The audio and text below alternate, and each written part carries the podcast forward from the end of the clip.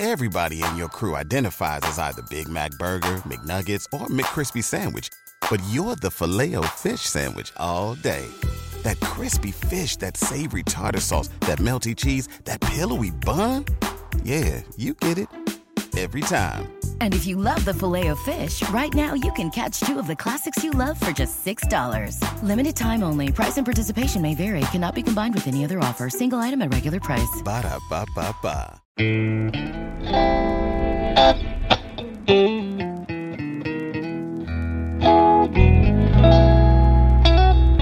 NBI Studios, this is Truth and Justice, a crowdsourced investigation in real time. I'm Bob Ruff.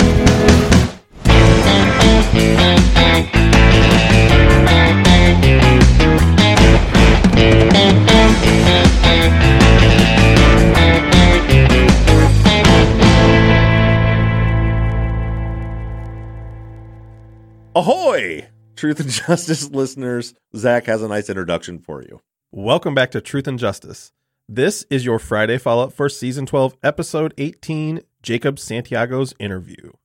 All right, this week's follow up is jam packed. We're actually starting it even a little bit early because we have we've got some updates on the West Memphis Three. I've got thoughts about Dr. Shiloh and Dr. Scott's uh, interview with Zach and Janet, about Javier's interview. I've got thoughts about Jacob's interview. I've got some information about where we're going from here. Uh, we've got a lot to cover, so we're going to get right into it after this break. Texas Ranger James Holland is a legendary interrogator. They call him the serial killer whisperer. You can't hide those indications. And that's why yesterday I knew that you did it. But now, shocking interrogation tapes reveal how the super cop really operates. And that's why they asked me to come in because I'm special. From Something Else, The Marshall Project, and Sony Music Entertainment, this is Smokescreen. Just say you're sorry. Listen and follow on Apple Podcasts, Spotify, Amazon Music, Stitcher, or wherever you get your podcasts. All right, I have a lot to talk about. Obviously, I was gone last week out on assignment, so uh, Jack and Zanet did the truth. Jack and Zach and Janet. I thought Did you say did that on again? purpose. You were I you so on confident. I was positive you were doing a bit. I it. was I positive you were doing a bit. after I said it. Zach and Janet did a fantastic job with the Truth and Just Us episodes. Um, and and uh, thank you very much because there was there was that was supposed to be a dark week. We had booked this a year in advance that last week was going to be no episode. Uh, that was all their idea, and they did a fantastic job. And so, for the first time, literally ever, I had to listen to two episodes of my podcast that I wasn't on. I've never ever done that. Uh, so it was an interesting experience for me. Um, and you guys did a great job. Uh, the follow up was was absolutely fantastic. You guys did awesome. So thank you, uh, both you guys, for stepping up and doing that. Okay, you're not we going to were say very anything. excited Uh, that you were so happy. I wish that I I wish I didn't admit how happy that made me that you were pleased, but I was very excited Yeah. and happy. you guys did great. Well, thank you for entrusting us to do this. We really appreciate it, Bob. Yep, you guys did great. And now I have a laundry list of stuff to talk about. One, first, just a little housekeeping new information on the West Memphis 3 case and Damien Echols case about testing the evidence. Uh, just yesterday, they filed their notice to appeal. So Zach had mentioned they had some trouble getting the transcripts. They finally got them, and uh, they have not filed an appeal yet, but they filed a notice to appeal. So they've they basically put the state and the judge on notice that an appeal is coming and I believe they're sending it directly to the Supreme Court, the Arkansas State Supreme Court. And the reason for that, I think I'd mentioned this in another episode, uh, is because the, the the Supreme Court has already heard arguments for this case, and typically, I guess in Arkansas, once they've heard it, that that's kind of default where the rest of any appeals go. So uh, sounds like it's going to be, from what I read in the in the short order there, or the notice was that it's going to be filed to the Supreme Court. So we'll keep you posted on all that. Uh, another thing, if you guys haven't been on the Facebook page, I'll try to get it up um, on on Twitter as well.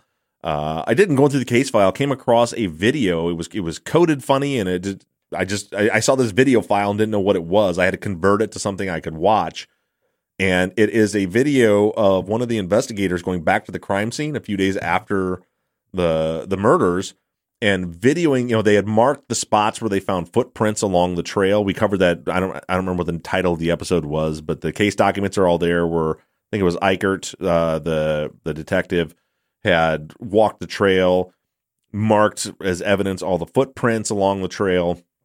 Uh, well, they went they they had kept those marks down and actually put a piece of rope, uh, winding connecting the dots of the wheelbarrow tracks all the way back to the point of origin, which was originally just called the termination point.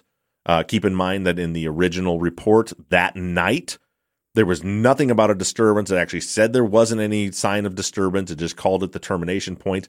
Later became an area of disturbance, and I think by trial they even said, "Oh, there were just footprints everywhere. You could tell something happened there." Um, none of that was in the original report. Uh, but the video is worthwhile. I, a lot of people have had trouble visualizing the area and what it looked like, uh, especially like what it would look like to move that wheelbarrow. And I think it's pretty, it's pretty telling for a couple things. Did you guys both watch it? Yeah. I did not. So Janet, you watched it. What did you think about it?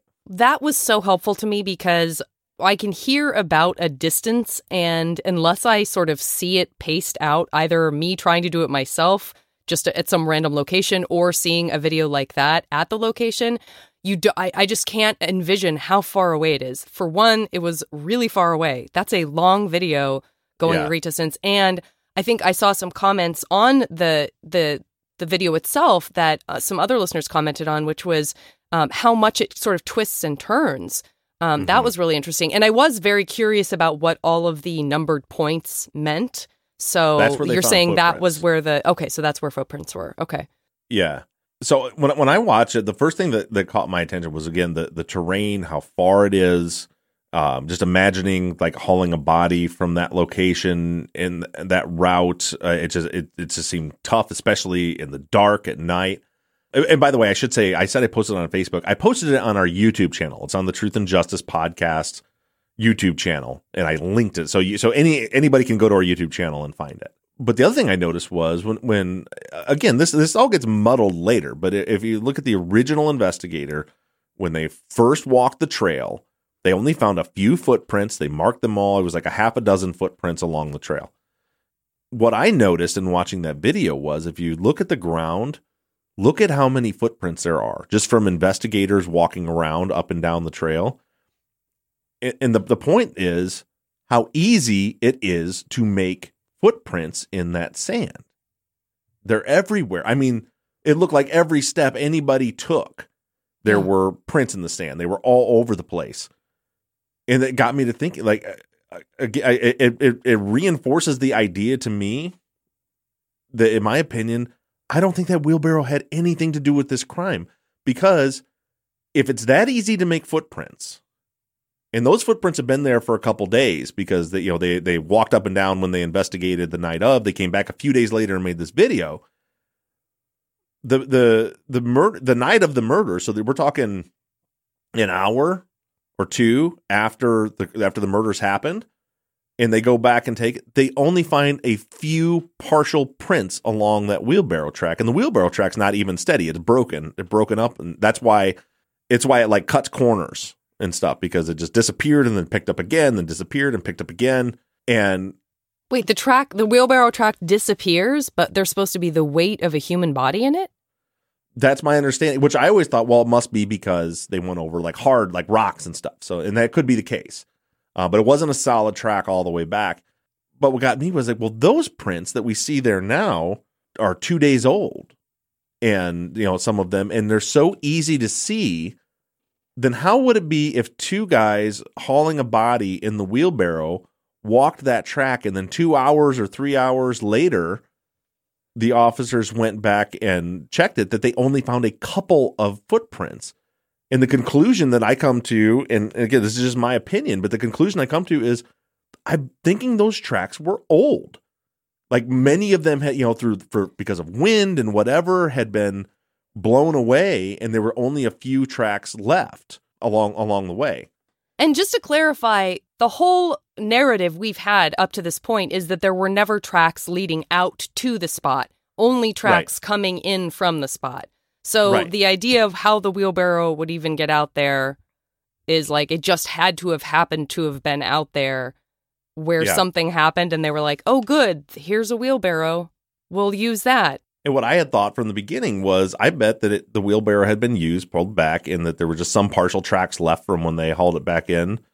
And that's kind of what I always thought. I just the problem with it. So the state needs that point of terminate that termination point to be part of the crime scene because another 20, 20 yards, 60 feet or somewhere away from there is where they find this business card. And they so they need that spot out there to be part of the crime scene in order to connect the business card to the crime scene, in order to connect Christian to the crime scene, in order to connect Robert to the crime scene.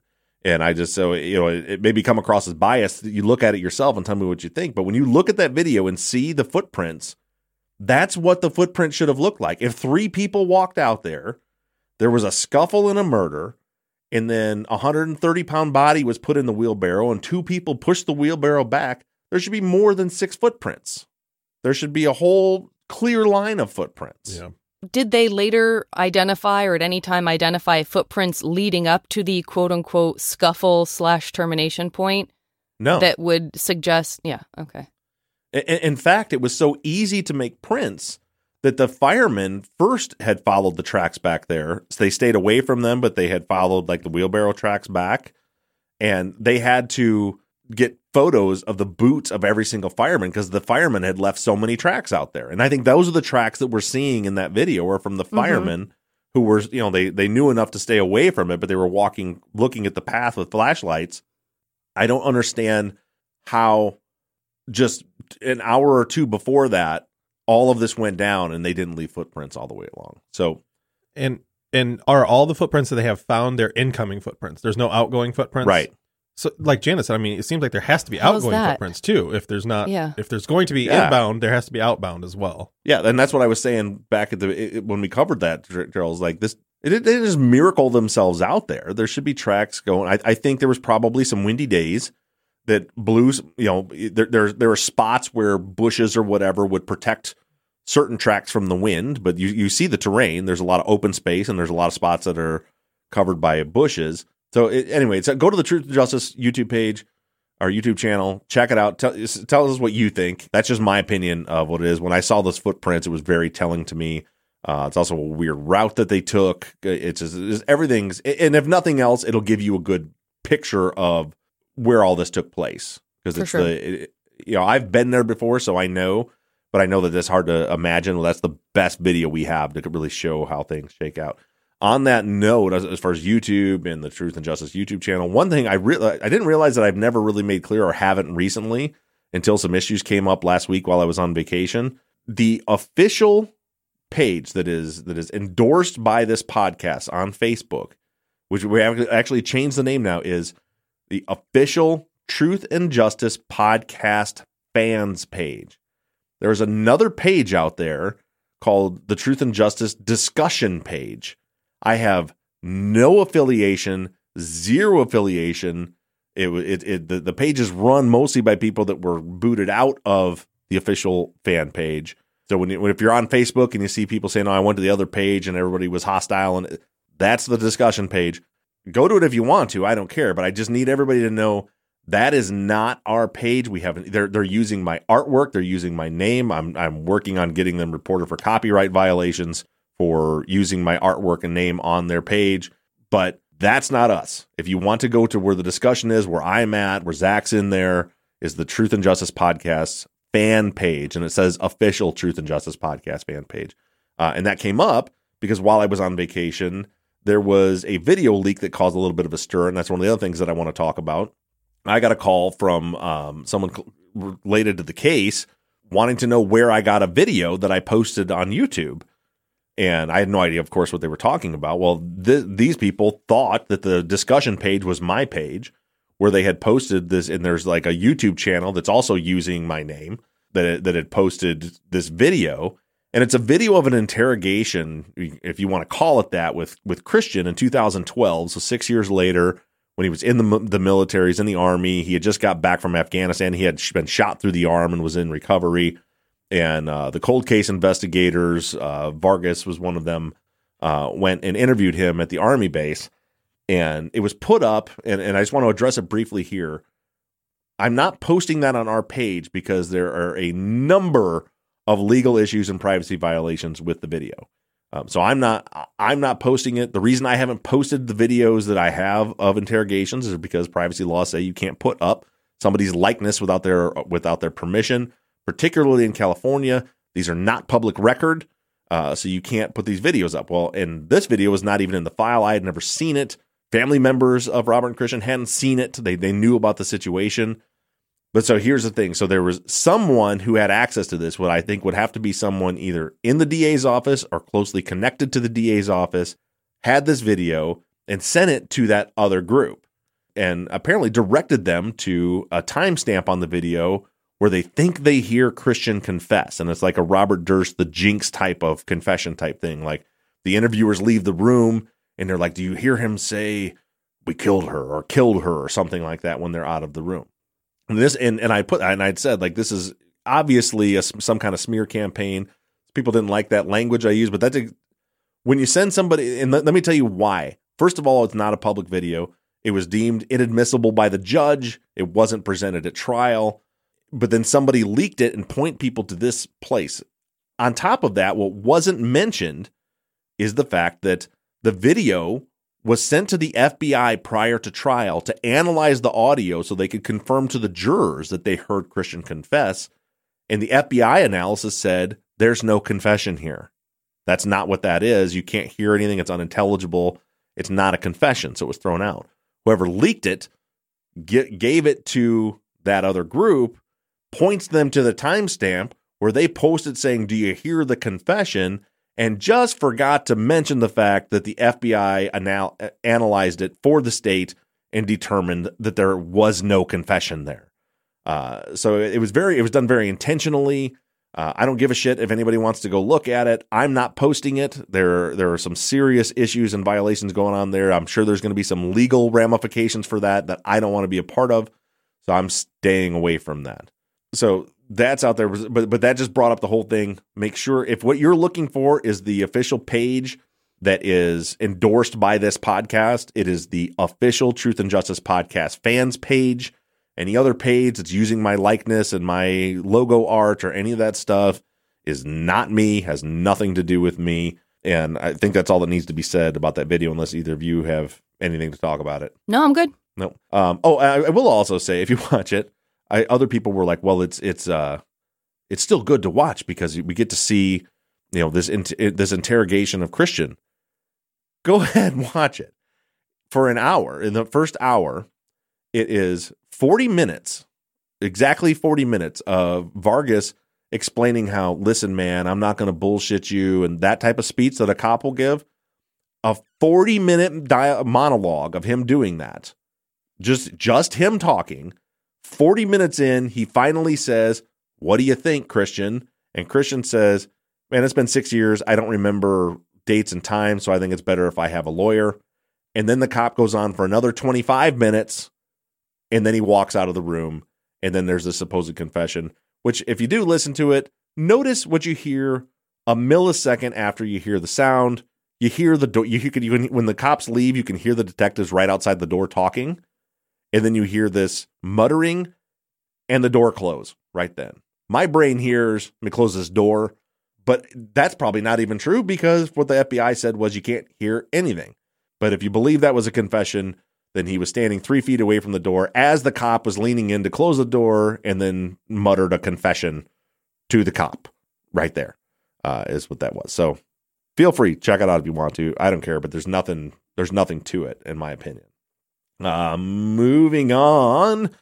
The episode you guys did with with Dr. Shiloh and Dr. Scott, you already did the follow up on it, but me just weighing in. The big the big thing that what I said, and I think some of it was on the air and off the air, is like that Javi's hiding something. Like I, I have this. So I agree when they said, uh, I think both Dr. Shiloh and Scott and both you guys too kind of agree, like, like it seems like there's a secret there. Like, like there, there's a secret. I don't know if it has anything to do with the case, but I just want mm-hmm. to point out that I concur with that very much. There's, to me, there's some overselling. There is, um, the biggest things. And I think Janet, you brought this up. That was, it was interesting to me that he immediately says, and we learned in this week's interview that the the timeline of things were Javier goes up to the crime scene, does that brief little interview at the crime scene with one of the officers there. I don't think it was even a detective. They bring Jacob in because he's the ex boyfriend. He keeps saying, Talk to Javi. He's the key. Talk to Javi. He's the key. Talk to Javi. He's the key. After they talk to Jacob, they talk to Javi. And then, so there's a little context. Now we heard them kind of out of order. And then we hear you know, is there anybody that you think you can clear? Well, you can clear my cousin Jacob. He could never do anything like that. I found that odd that he jumped out at that like that, and then um, definitely got the impression he was hiding something, and definitely there's something with the relationship that's probably none of our business. I think he really is selling the fact that he's very close to Becky, that he's the most important person in Becky's life. I don't necessarily think that has anything to do with the crime, but I definitely I've I've listened back to it again and I just hear it over and over and over again. It's very important to him for the police to know that he was the the important one in Becky's life, that he was the closest to her, that that she was the most important thing to him. But I just I just want to touch on those those couple things. It's basically concurring with what you guys came up with. So, just to clear up one thing that I think a, a, few listeners had a question about is the timeline of interviews. So, so the interview we heard this week, Jacob's interview, actually takes place before Javier's police interview. Correct? Correct. Yes. Okay, and I think that's big because I think a lot of listeners assumed the other way because of the Yeah. way we heard them. I thought so too until like, like I I assumed I guess I was assuming through the timeline that they talked to Javier, then they talked to Jacob, but no, they had talked to Jacob first. So that question we keep hearing about, well, what if Jacob told us they hadn't broke up? Mhm. That was because they had talked to Jacob, and you guys heard that interview. Yeah, that is the one big note I had is if, if that is true, that's why we kept hearing that. Yeah, and because Jacob for sure didn't mention that there was a breakup. No. In fact, yeah, despite multiple opportunities. Before we get into this, do you have any more housekeeping? No, I'll cover the rest. I think at the, at the close. So yeah, I, th- I think we're good because I want to let's get into and get into Jacob's interview. Lucky Land Casino asking people what's the weirdest place you've gotten lucky? Lucky? In line at the deli, I guess? Aha, in my dentist's office. More than once, actually. Do I have to say? Yes, you do. In the car before my kids' PTA meeting. Really? Yes. Excuse me, what's the weirdest place you've gotten lucky? I never win and tell. Well, there you have it. You can get lucky anywhere playing at LuckyLandSlots.com. Play for free right now. Are you feeling lucky? No purchase necessary. Void where prohibited by law. 18 plus. Terms and conditions apply. See website for details. Hey guys, it is Ryan. I'm not sure if you know this about me, but I'm a bit of a fun fanatic when I can. I like to work, but I like fun too. It's a thing. And now the truth is out there. I can tell you about my favorite place to have fun Chumba Casino. They have hundreds of social casino style games to choose from, with new games released each week. You can play for free anytime, anywhere. And each day brings a new chance to collect daily bonuses. So join me in the fun. Sign up now at chumbacasino.com. No purchase necessary. VGW Group. Void were prohibited by law. See terms and conditions. 18 plus. Well, I just have one quick thing that I wanted to follow up on uh, regarding the Shiloh and Scott conversation, which was that Scott didn't have a chance to um, form a, a full opinion, but Shiloh and Bob and Zach don't know this did send me uh, what she's currently thinking about who the target was. So Oh, I'm happy to hear that. Did follow up and did ask. And she says, We now know that Vicky and John were homebodies and almost always together. Therefore, if one of them was the target, they would almost certainly have to be murdered at home. If Becky was the target, there was ample opportunity to snatch her or kill her when she was alone, perhaps coming and going from work at odd, dark hours where no one would miss her for a while, and giving more escape time to the perpetrators. It's for these reasons that I believe Becky was not the target. And I, I agree with her. You know, Jim still leans towards Becky being the target. Mhm. And as I'm going to at the close of this episode, you know, I'll share a little bit more. I, I'm I'm certainly not not settled on the fact that she is or isn't the target, but that's definitely the way that I'm I'm leaning. Um, is is that it's I just don't see a motive. But I'll t- I will tell you this: the the Javier inter- or the Jacob interview definitely got my hackles up a little bit, uh, which we'll talk throughout the through the questions. We'll talk a little about that. And I I also do want to mention too. I forgot.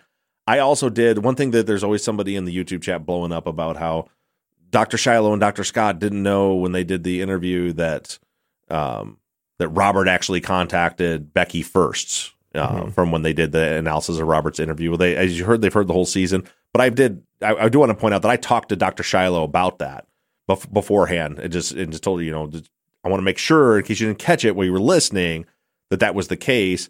And she said it doesn't doesn't matter. I don't remember the way she termed it, but she's like, yeah, it's a, it's a factual error, but it doesn't change my opinion of the interview or anything. Knowing that, and she'd gone back and reviewed that, so that that has been addressed um, Great. with Dr. Shiloh and Scott, and it was nothing. Yeah. I really liked what she said about the they had ample opportunity th- that it would make more sense to seek Becky out in circumstances that would be easier to handle than what happened here. I I, I don't think that we had talked about it from that exact perspective before, so I thought that was a really kind of cool, fresh piece of that perspective. Yeah, it is. I'm glad you did that. That's awesome. That is a great perspective because because still what we know is Becky seems to have way more known risk factors than John and Vicky, Yeah. which is what kind of alludes to her being the target. But but this whole premise actually makes a lot of sense for them. They have to be killed at home if they're home bodies. Yeah, and there's the fact that you know we're following the path of the original investigators who were investigating Becky as the target. So everything we're seeing is based around that. And I want to point out too that people are like Becky. You know, there are people that are like Becky's not the target, so let's move on. And I know I've already addressed this before, but say okay, first of all, we don't know that. Mm-hmm. You know, just because we have some, we have profilers and psychologists that that have kind of on both sides of it. Actually, doesn't mean that that's necessarily the case. But also, if you, there have been people that have said like we're not getting a lot, we're not getting any information. We're just getting like if you don't think you're getting information, you're not listening. I told you this a couple weeks ago. This this season is not going to be an entertaining season of Truth and Justice.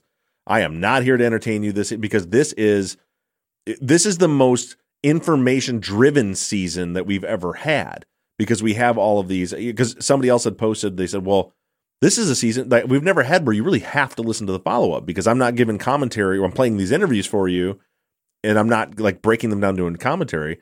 It's because there's so much there. I truly want this to be crowdsourced. So I want to just give you everything and then let's break it down and discuss it and then give you everything for the next step and break it down. But we're not only learning about Becky in these interviews. If you're paying attention and you're listening, we're getting little nuggets about John. We're getting little nuggets about Vicky. We're getting little nuggets about the home life and how they, it's just it's all coming from a lot of different direction and it's a string that we need to to pull. And I want you guys to know that you know I, I've not I've not cleared Robert and Christian. It's just that right now we've started pulling the string of of Jacob and Javier. First, you know, when I got sick, when we didn't have much of a choice, and I just had to play an interview. But then that's you know Javier's led to Jacob, and then uh, and and then this coming week, and we've got to keep pulling the string and see what's at the end of it. And it could be that they're cleared, but that that's what we're doing. We're, this is this is not going to be lots of cool music and and changing voices this this season. We'll have some of those episodes, but we're just we're just I'm giving you everything that we have in the case file so we can all work together and figure this thing out. I'm very happy with the way that this has been going, and I think it's been amazing to. I mean, I'm biased because I'm more a part of the show than I have been in the past, but I I kind of feel like everyone's more a part of the show than they have been in the past with the live YouTube and such great feedback coming in. Just as a note to exactly what you were saying in terms of getting information, I thought this was so fascinating to hear the cop say, "Now, who are you again?" What are you doing Right. here? You have to help me out here because I don't know what's going on. And then even said, You see, we don't have anyone telling us, go talk to these people. I thought that was Right. so interesting. And I mean, just to hear it from the cop's mouth, like, we have no idea who to talk to or where to go in this investigation. Hearing that from his mouth in an Mhm. interview, I was like, Wow, this is very telling. Yeah, I thought so too. And and man, I, I I hate to this this cop, this dude seems like a nice guy, you know, but god damn it. like I wish somebody would do a good interview. He's very different than the other the other Yes. guy that we heard last week, but in a different way. Like it's just like like Jacob saying things. I'm like, oh, there's a follow up question. Nope, let's just move on to the next thing. I'm like, I know. And he's like, Gosh, I have so many things I could ask you, but I don't even know where to go next. Like, oh Right. no. In in his defense, we know a lot more about the case than he did. Of the- course, point, sure. But, but frustrating. No, So, again, I'm not uh, even criticizing him. I'm just saying, like, look, look, he's telling the cop is telling us where his head is at in this Right. moment. They don't know what's going on, you know? Yeah. I thought Jacob's demeanor was kind of interesting as well because he was just kind of like, yeah, I, I brought food and I'm hungry. And like, he was just so not present at point, it seemed like. Yeah. I- want to I want to get into real quick your guys' thoughts on the interview, and then we, Mhm. then we got a ton of questions to get through. I'll say this though that I know I know that that that a few episodes back, Janet is Janet is not Team Robert. I am not Team Jacob at all. After this, after that Yeah. interview, did not like what I saw at all in this, and I'll, I'll break that down a little bit. But what were your guys' thoughts? Uh, I mean, just what I've already stated was I was curious about the the timeline because because we had heard in the past, or at least what we had heard in the past, it seemed like that was the correct timeline. That they talked to Javier and then they got to Jacob. But knowing that they didn't get to Jacob, or, or that they that they got to Jacob first and not Javier, Uh-huh. and that that where he never brings up the breakup, I think that's really interesting. I don't know if Jacob even knows they broke up, honestly, Right. or if he's really hiding that, or or what has happened there. I mean, I think that's a big question for me. And then, which I know a lot of listeners caught this, is him him continually saying that he's not a jealous person. He has to continually repeat over and over again that he's like, Mm. I don't care, I'm not a jealous person. Well, I don't care. I don't care what she does. I'm not a jealous person. Everything he was doing to me seemed like what would be d- described as overselling, like Mhm. classic Mm. overselling. The whole, even the nonchalant attitude, and like, oh man, I brought some pizza in here, and Mhm. I got the, the, yeah, he's definitely very. And he had just, you heard that he had just talked to Javier's dad, the DA investigator, in the hallway right before he came in. He comes from a law enforcement background, so maybe that explains some of the comfort. But like the Mhm. breakup thing, he didn't just not mention it, but like at one point I caught, he said, you know, like we just got along and we never fought, and that's why we're so good together. I'm like, so what? Do you think he's hiding the breakup, or do you think that she broke up with him and he doesn't know? I don't know, but from was wasn't it Javier that said we're going to get into that question, so we'll, Mhm. we'll move Uh, on. yeah. I thought it was Javier who had said like that they like bickered and fought all the time. Yeah. Yeah. I So, do believe like- it's Javier like that said his version of what that relationship looked like was way different than what Javier's version was of that relationship. Yeah. um, Jana, what were your thoughts? No, I agree. I mean, it really felt like he was minimizing. It felt like he knew it would be a problem. Again, total speculation. I don't know this kid, but it felt like he went in knowing that it's never good to be the guy who just got broken up with. And so mm-hmm. I kind of felt like he knew going in he was not going to reveal that and that he was going to undersell how well he knew her and how much she meant to him because it was he was really nervous. And that doesn't mean that he's responsible for anything or he's guilty of anything. But again we keep hearing from each of these kids like i'm from a law enforcement background. You know my family's in this. My dad does this. My mom's a this. Um, and so to have some working knowledge of how things work and what you might expect someone to focus on i feel like he was you know oh man i just saw her every once in a while. You know she's real sweet. I'll never know you know, when he's like, Do you think this could become more serious? And he's like, I'll never know. It's like, I don't know. It really sounds like you guys broke up. So, One one thing I one thing I picked up on is that the guys with the law enforcement background, right, Javier and Jacob, are they're very aware of their cell phones and what that evidence means. yes, yes. Whereas, uh, which you know, again, call it bias, whatever you want. But when I'm li- when I'm listening to Robert and Robert's interview and reading Christian's interview, they're not, like they're just telling. I say this, so they both give their versions of what happened that night. Yeah, we were doing this, doing this, doing this, doing this. They're not re- referencing a cell phone or anything. They're just and their cell phone records are pretty much lining up with all that stuff. Their stories are lining up with each other.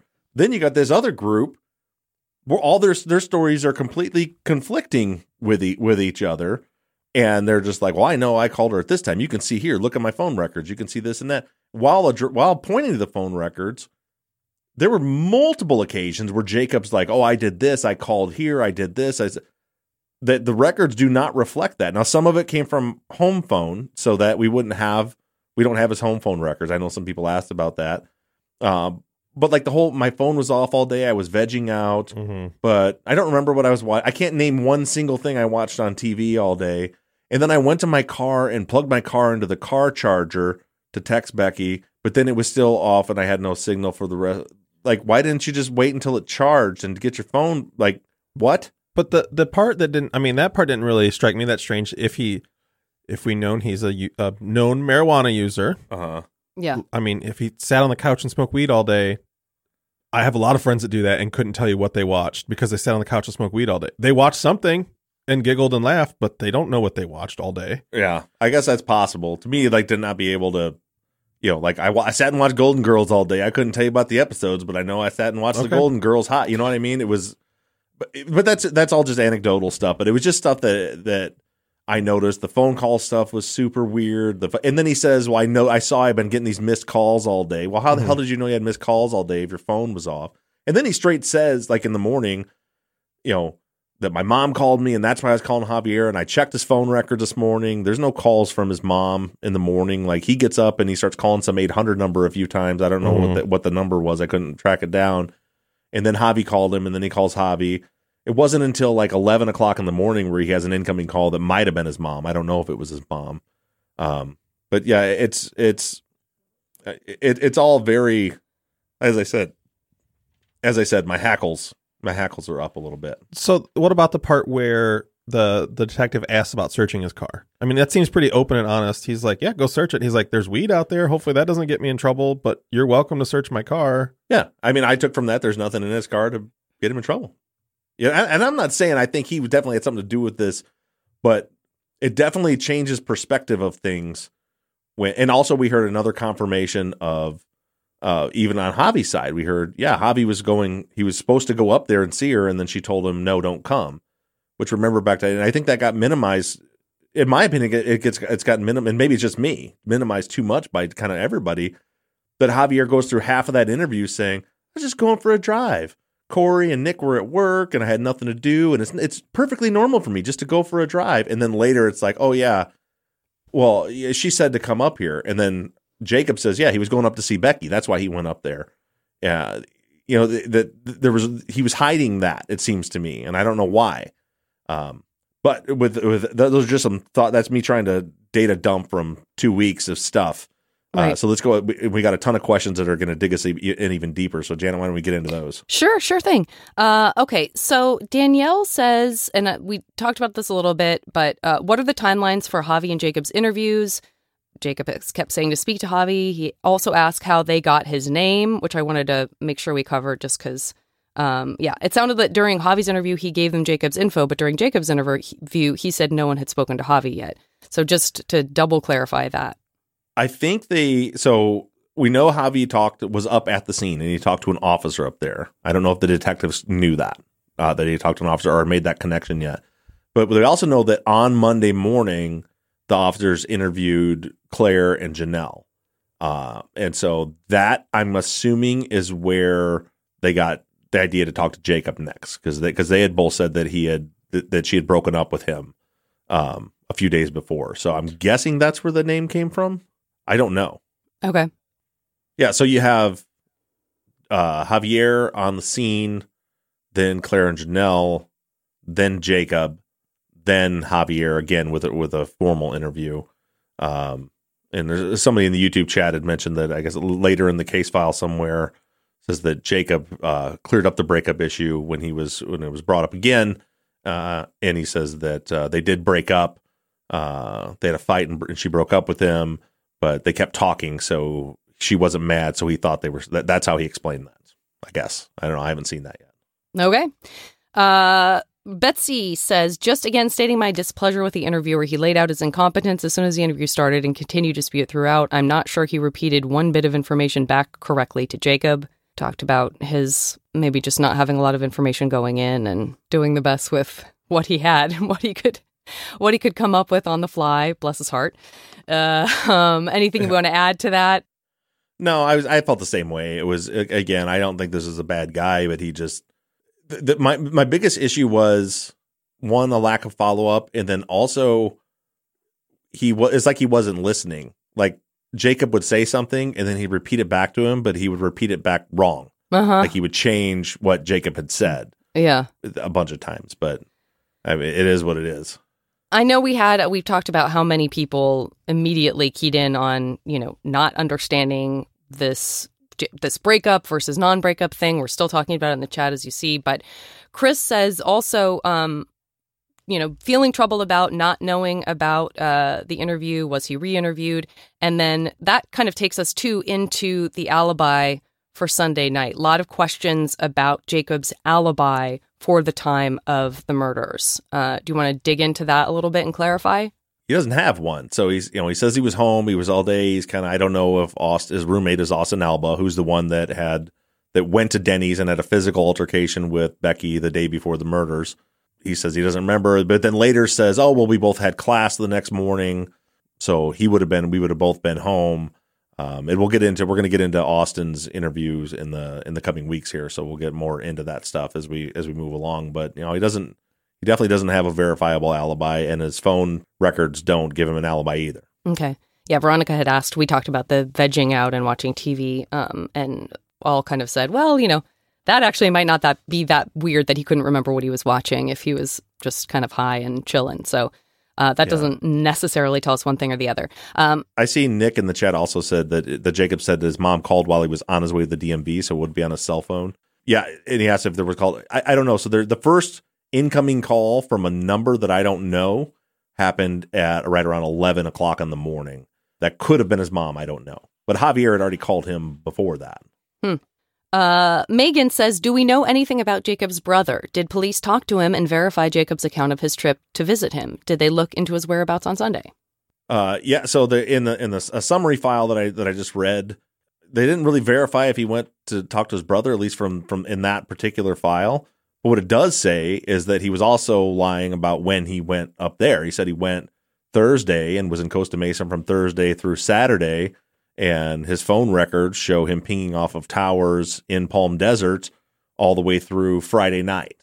So hmm. he wasn't in Palm. He wasn't there. Yeah, there was the and, and you, you gotta like cross. One thing that I want if if someone in the group has time, and if not, I'm gonna be, I'm gonna do it once we get all this information out there. But we need to start creating a timeline where we're where we're putting everybody's different accounts of what was happening at different times. Because you know you got Javi talking about going to the um was it Sky Valley or whatever it is, Mhm. it- you know it was like I think it's like 30 miles outside the valley um, out of the Coachella Valley to go for the cell phone that day. Jacob mentions that, but then Jacob's going to Costa Mesa. But then when you check his cell phone records, he did definitely did not go to Costa Mesa. He was still in town Thursday, Thursday night, Friday, all the way up until Friday evening. That's all doc, and, and we're going to dig into all of that stuff too as we move along. As we keep, as I said, keep pulling on this string here to figure out what's going on there. But that part was verified, so we looks like he if he was in Costa Mesa, it was either late, late Friday night. I think he was in Costa Mesa, or he just was there Saturday, and then by Saturday night he was back. So It's definitely not. He was definitely not there when he said he was there.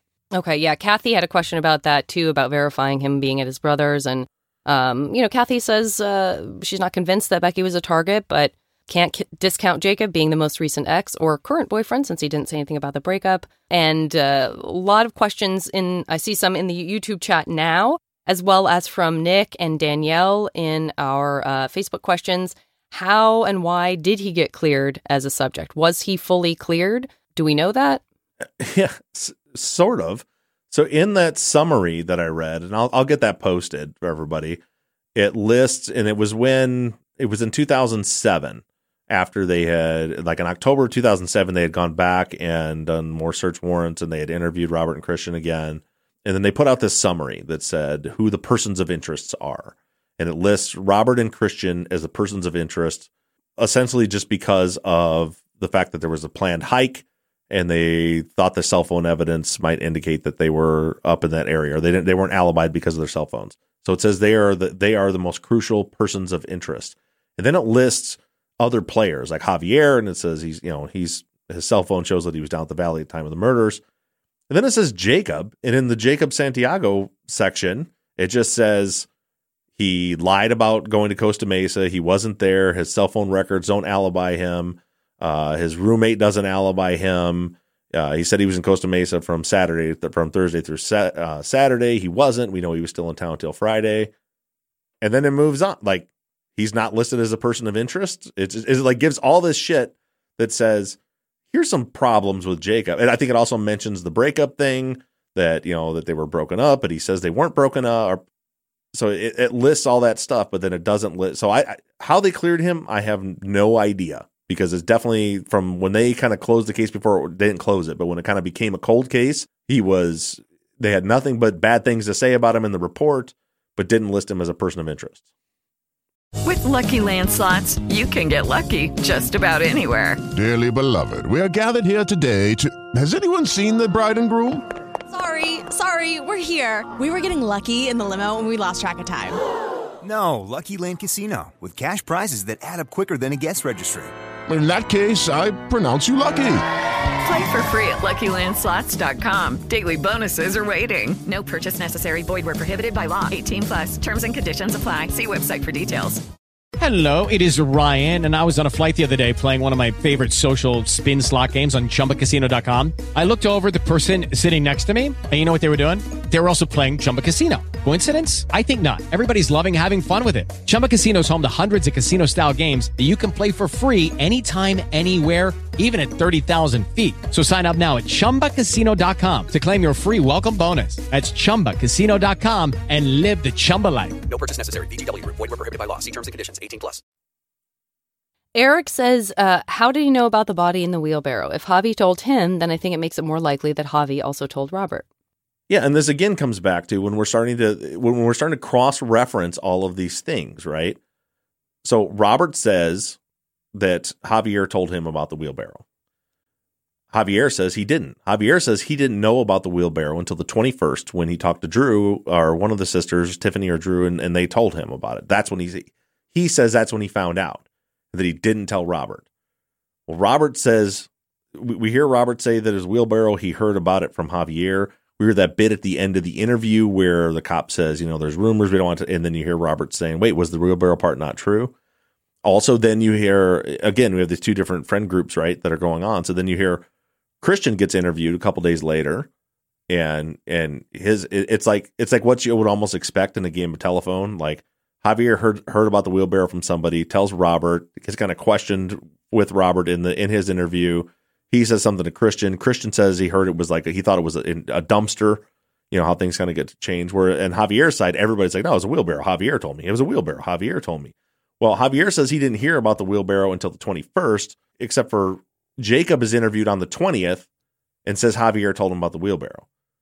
So, and when was the and when was Javier up there at the site asking about the wheelbarrow? The morning the morning of the 18th. He wasn't asking about the wheelbarrow. Oh, he was okay, just, sorry. He was just but he was up there that day. Um, we also hear Javier say that the, he saw three body bags come out. Or Jacob said that Javier told him that, but Becky's body was, I think, removed like in the middle of the night. Hmm. Uh, no, it wasn't. It was still there in the daylight, so that's that's possible. Well, and, and Javier or Jacob says that Javier told him there's there's the three cars, they're all there, nothing was taken. Right. That all came from Javier. Yeah, or supposedly that's what Jacob Jacob says. So yeah, there, there's there's uh, again there's issues there. I don't know what it means, but it seems to be pretty obvious to me that Robert got the information about the wheelbarrow from Javier. And again, we talked about this when we did that episode. He's also he's describing things that were found by police that the killer wouldn't know. Right? Like like the bodies were completely charred and they had to bring them out. They couldn't tell what sex they were. And people, you know, at, first glance were like, "Oh, he's got guilty knowledge of the crime." Well, the well, the killer wouldn't know that. They just know that they where the bodies were, what happened, the position they were in when they lit the fires. But so so it, it all those things lead me to believe that Javier probably told him. But then Javier is insisting he didn't tell him. Javier's insisting he didn't know about the wheelbarrow. Why is he lying about that? When does he say that? When does he insist that he didn't know? Because that's not an interview we've heard yet, right? Yeah, I think it was in the ones we heard a few Was a it? few weeks ago.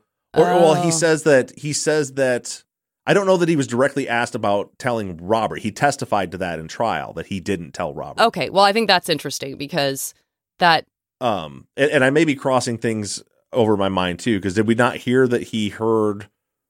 I believe it was in one of the interviews. He said that he heard about the wheelbarrow on the twenty first from her sister. I believe we did hear that. perhaps, yeah, tri- I just wasn't sure if we had heard. I don't, I don't remember hearing from Javi in an interview that he did not tell Robert. I don't think we've heard that yet. And no, YouTube, no, you're right. You're right. That that was at trial. Okay, he so that's that the didn't. reason I'm asking that is for the obvious reason that he it becomes very important if you are looking for ways to shine a light on Robert. It's very helpful to have Javier be able to say like, no, no, no, I don't know how he knew about it. I didn't tell him.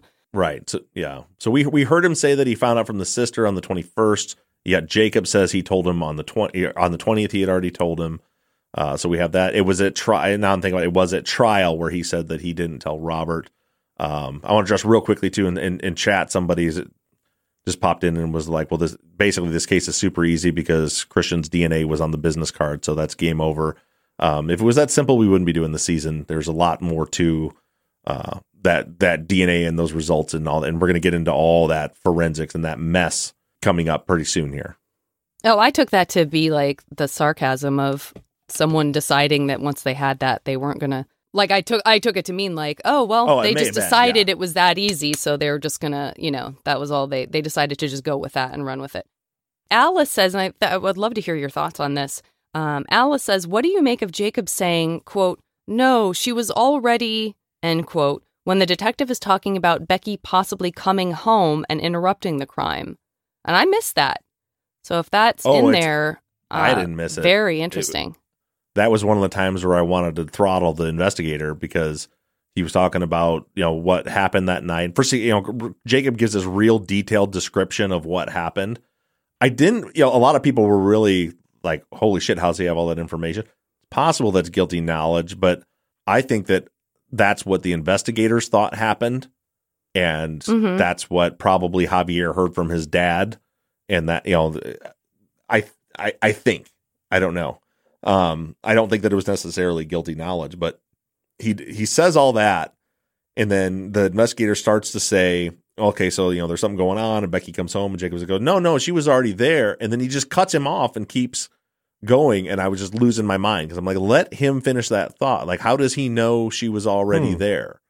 And again, I don't know if that's you know that was a little leakage of some guilty knowledge, or if that was just him relaying you know the theory that he had heard from Jacob who or from Javier who probably heard it from his dad. Right. Veronica says, What do you make of him repeating over and over that he isn't the jealous type? Zach, you brought this up earlier too, and repeating, This is why I wanted to come in here and talk. I can't help but think he keeps telling them basically, Look how helpful I am. I voluntarily came in here, so I have nothing to do with this. Yeah, I just I, that to me that felt like overselling. I- I- same thing with the jealous thing. You know, I'm just not the jealous type. I'm just not the jealous type. I'm just not the jealous type over and over again. I don't know if it means anything, but I I definitely took it as is overselling and just his general attitude about the whole thing was I don't know. I just it's not that I saw it and was like, oh, I think he's guilty because you know he's so nonchalant and overselling about this. I just didn't like it at all. If that makes sense, I was just like you. sh- This is your girlfriend. You maybe you should be Mhm. taking this a little more serious than this. But that's just like a personal thing, not even not so much like a guilty thing. It just comes across weird when somebody repeats something like that over and over and Mhm. over. It, it's like they're like it's said in here that they're just trying to sell it. They're trying to make everybody believe Yeah. whatever it is they're saying. And maybe it's just the fact that he's been around law enforcement his whole life and he's comfortable. I don't know, but I d- definitely gave me the icks. Yeah, there were a couple of things that I don't think. I, again, I don't know if they matter. It's not that, eh, but eh, you know, the whole idea of one of the things he said when he said, you know, they got stuck in the friend zone. Once you're stuck in the friend zone, you know, it's hard to get out of that. That's a weird thing to say. Um, that really implies that you think that somebody wanted it out of the friend zone. Again, just that's just like hyperanalyzing, but that was that was sort of an interesting thing for Jacob to say because that to me that's implies something underlying that you know what I mean. And then also uh just the sort of like struggling to account for stuff like you know again these these teenagers who are sort of looking for reasons when they're questions on something like he did say oh Javi's up at a going away party for a friend. And then it seemed like the detective said was are the people that he's with friends with Becky? And he said something like no they're just acquaintances and then so and then but then later he was like no I'm sure they're all talking about Becky and their memories of her it was like he's just sort of it's, it felt like there was just some kind of like I guess I don't really know what I'm talking about but I'm now trying to account for why I'm saying all of these things which felt like some kind of tap dancing like oh uh, I need an answer for this you know what I mean Yeah, because he was like, because the detective said, well, weird that he's in the party and mood. Yeah. And then, uh, then he's like, well, no, they're not partying. Like you just said it was a party. And I think they were up at Nick Coraline's house is what was going on. well, that's when he said, "No, it was a kickback. We were just we are just doing a kickback." Yeah. Right. And then there was one more thing where I just, it was interesting that he, when they were kind of over talking each other, that Jacob said, you know, no, Javi feels bad. He feels responsible. I just heard him say he feels responsible. But then that. Yeah. Um, okay. So, quickly, let me get back to this. Phone records. A lot of questions about the phone records. Amanda, can we add a breakout of Javi, Jacob, Christian, and Robert's accounts per their interviews of Saturday, Sunday, Monday to the phone record document? I just feel like I need a visual to really gather a clear picture of what was happening at that time and make sense of the timelines and what might be missing or a discrepancy. Any takers? Yeah, I'm hoping that, and, and somebody in the chat said that they were already working on that. I didn't catch who it was, but um, I, I agree. So the, for me, it was this was what's going on. You know, I'm trying like this week. I'm trying to put the episode together for the week. I'm trying to continue investigating as though I was just strict investigating the case. And then there's all these little side things like, and so if someone wants to pitch in and help do that, like go through all these interviews with a fine tooth comb, I'm gonna try. I'm gonna get transcripts up for everything we have transcripts of. I just this another thing I got to do is I've got to I've got to go through you know a hundred page transcript and find the three spots where they said a phone number and redact them before I can put them up Uh, but, but, yeah, I, I'm the same way. I want to see a visual where you know if we take everything like this is what Javier says happened here. Here's what Jacob says happened here. Here's what someone else says happened here. Here's what the phone records say happened here.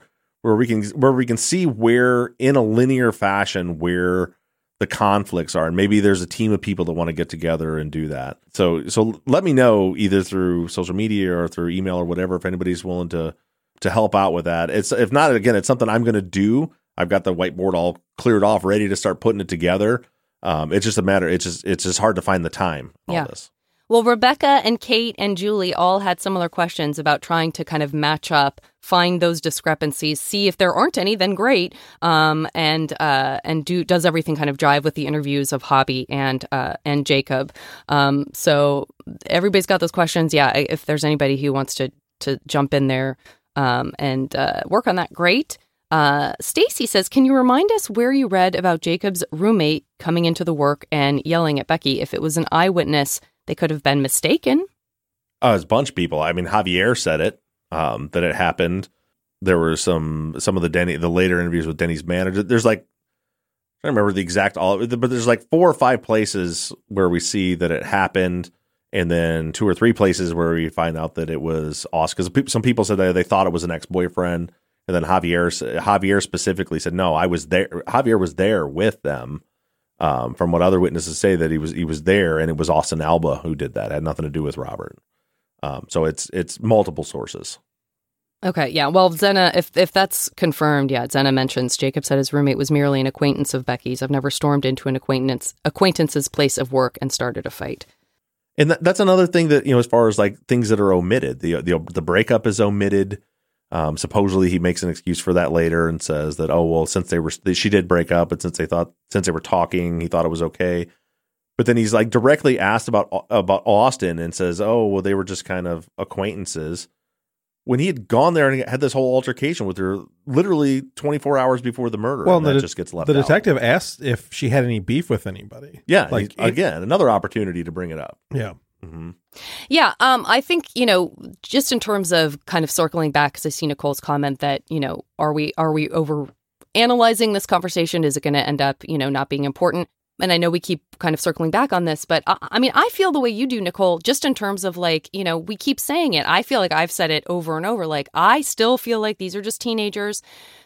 However, I do feel like anytime we do have suspects that end up going to prison. It's just, and I feel like, again, this is something I learned early on from Undisclosed. Like, just looking at all of the behavior that could have been pointed at if you had zeroed in on other suspects and gone mm-hmm. down that road and chased it, even just pointing at that and saying, look, you know, uh, what about all of this behavior or what about these discrepancies? There were discrepancies with other people who didn't end up going to prison.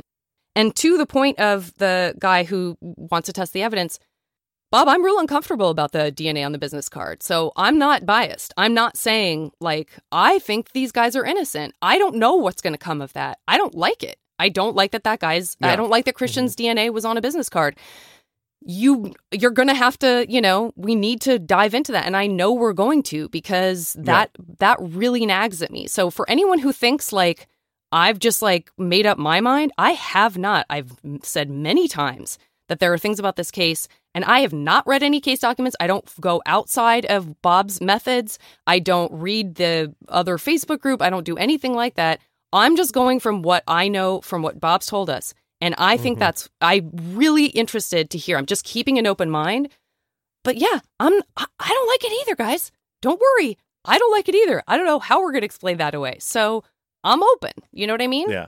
And and I definitely wouldn't use the phrase like explain it away. I mean, we're going to explain what happened with it. Fair I, I've mentioned a little bit, but there, you know, just kind of a quick, and we're going to get into the details of it. I'm, I'm hoping to get a DNA analyst on that has reviewed this that I've that I've spoken to. But it's pretty. You, you've got a couple a couple things with that. You've got it's found way out in the middle of the desert. Uh, it- the the the sun staining on it looks like it's been there for a long time. You've got the fact that it went through multiple labs, including the DOJ, who all said there's no DNA, and then they sent it to this private lab later, and they find DNA on it, and then and then they find DNA, and it's like a weird like.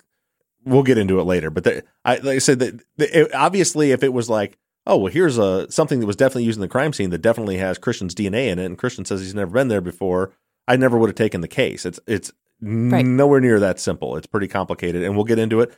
And it's you know there are things to investigate here. There's there's no clear answer here yet. That's why we're doing this. If it was an obvious, easy wrongful conviction, we wouldn't be doing this season on it. We wouldn't Mhm. be covering it. Um, and if it was obvious that he, that he did it, we wouldn't be doing the season either. There's we're doing this because it's our job to figure it out. No, I'm really happy with what Janet said, and I, I fully back her with that because I'm the same way. Like I don't know what's ha- I I listen to what comes out, and that's as far a- as I go. You know, I Right. don't go ahead. I don't know what's happening. You and I have some discussions outside of it, but very very short discussions about it. So I'm curious to see where it's going to go. Mm-hmm. Yeah. Oh no, Jennifer. Oh. Jennifer says, I feel like no one seems to have a true vested interest in Becky but Javi. Everyone seems so dismissive of her not knowing anything about her. It makes me very sad for her. Jennifer, I feel ya. Thanks for checking in with that because I I totally understand where you're coming from on that. Yeah. I do too, and I, I think that's part of what really kind of grossed me out with this interview with Jacob is is being that it's like, man, this was your girlfriend for. I know they're not married, but it was like it was your girlfriend for a few months. It's just the nonchalant nature of the whole. I, I don't know, It- you know, and and that's true of a lot of the people that that have been interviewed, and it's it's it's upsetting, and including you know Robert and well Christian didn't really barely know her, but with Robert, it's everybody. It's just like, man, why? Maybe it's a generational thing or something, but it's like, man, what? Nobody really seems to give a shit, except you know Javier. Obviously, seems very, very broken up about, at least by what he's saying. Yeah. Well, that's all I have for uh, questions that were submitted. Um, uh, what's going on next Sunday? I mean, I have no Okay, idea where you're going next. Well, well, like as as I said, I, I don't want anyone to get the impression that we are that that like Robert and Christian have been cleared. That I'm convinced that they're innocent. It's I, I had to make a decision this week as I, I started to prepare an episode because I know that, there's there's some people and, and I kind of want to get onto a different track too. There's some stuff I want to discuss. So we an element of the case that I spent all week breaking down and and piecing together and pulling sound clips from from some of my recent interviews and some police interviews uh, more of a classic style episode that I started to put together on a completely different topic. But then, as I said, I'm always trying to balance that with between doing all these little side projects and then writing the episode and then also actually investigating and actually investigating the case after hearing Jacob and Javier. I want to keep, I, I want to keep, like, again, the, the analogy is pull the string and see what's at the end of it. And so I started listening to some other interviews that are connect from people that are connected and quite frankly, I'll, I'll put this so, so Kelly, our editor, uh, has this week's episode. It's another interview. It's an interview with Corey Donovan, who we hear um, Javier mentioned repeatedly. I think Jacob mentions him. He's been a big part of this case. There's a long interview with Corey Donovan. I was listening to the Corey Donovan interview just as in for investigation, not necessarily for the podcast. And when I sent it to Kelly for this week to get everything edited and ready for publish, I think she posted on Instagram that this this next episode may just completely change your whole idea of the case. It is it's bananas. Like when you when you hear this this crucial player, so no no going into this, you know, Javier says it was Corey Donovan he was hanging out with that night. Corey Donovan is his as is Javier's alibi. But Corey was working at Circuit City, and that's why Javier went up the hill, uh, waiting for him to get off of work that night.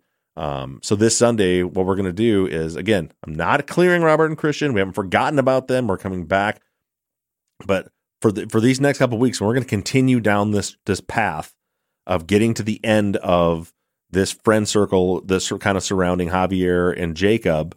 Uh, we got we're going to hear from Austin Albo coming up, and we're gonna, we got more of that stuff coming. Um, but definitely tune in on Sunday. I think that uh, results of that are going to be, um, it, it, it, as Kelly said, it very well may change your perspective on how you're thinking about things because it definitely. I have just from listening to that interview, I have two and a half pages Whoa. of legal pads of notes of just conflicts that I that I pulled out of there. So All right. uh, Sunday will be a good one to have your notepad ready. It's another it's another interview episode. So for those of you guys that like that, you're welcome. For those of you that don't, that's what you get. anyway, you dangled a conventional episode right out in front of mm-hmm. everybody and then just threw it to the um, side. right, right. I did. And believe me, I like putting Almost got one.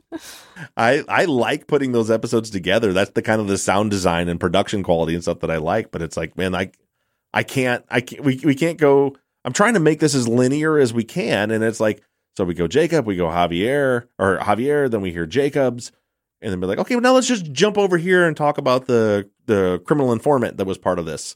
It's no, we're gonna go try to try to get in a linear path, try to get to the end of the string, and then we'll continue back to that. Remember, nothing's on fire here. We've got time, and we're going to continue to do this piece by piece, and we're going to get it right. And with that, we'll let you all go. Thank you guys for tuning in and putting up with me being on assignment last week. Uh, and uh, make sure you tune in on Sunday, and we'll talk to you guys next week. Thanks, everybody. Bye, guys.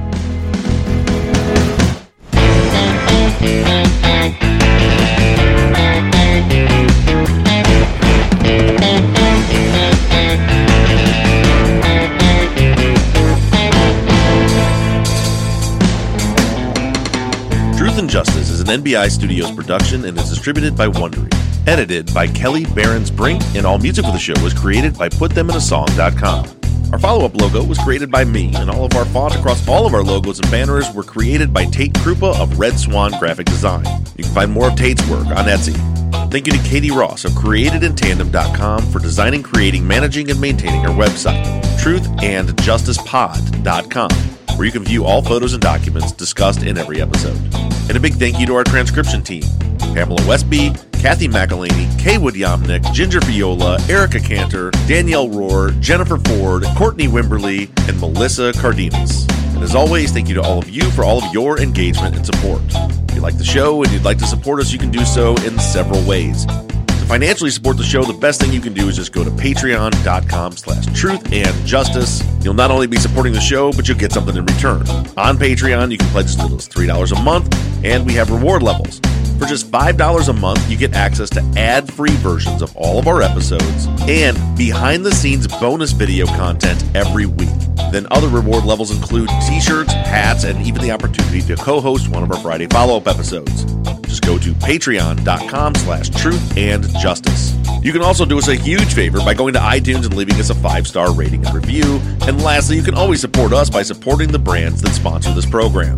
If you have a new case that you'd like us to consider for future seasons, you can submit your cases on our website, truthandjusticepod.com. Just click on the case submission button and fill out the form. And the most important thing that you can do is to engage in our investigations. You can keep in touch with us through our email at theories at truthandjusticepod.com. You can like our Facebook page or join in on the conversation on the Truth and Justice Podcast fans page on Facebook. And for all you tweeters out there, you can connect with us on Twitter at Truth Justice Pod.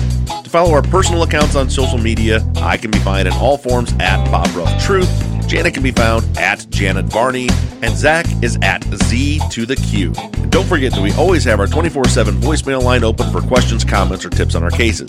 That phone number is 269 224 2833. However, you do it, stay engaged, stay in touch. As for now, we're signing off. I'm Bob Ruff. I'm Zach Weaver. And I'm Janet Varney. And this has been Truth and Justice.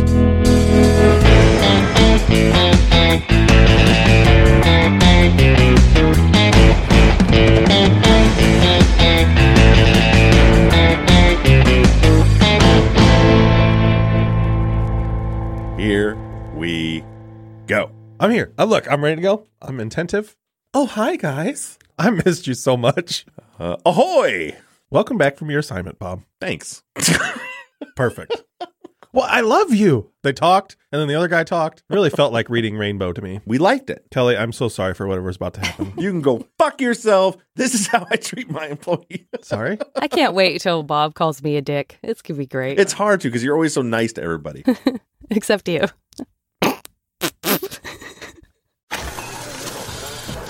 You were up at 4, baking pastries at 5, and open at 6. 100th cappuccino by 8, 200th customer by 9, and there's still 12 hours to go. That's why you need a business broadband that works as hard as you do. Introducing Sky Business. With 4G internet backup and our stay connected guarantee, that's better business. To find out more, visit skybusiness.com. Sky Fiber only 30 second 4G activation or one off credit. New customers Pro Plus packs only. T's and C's apply.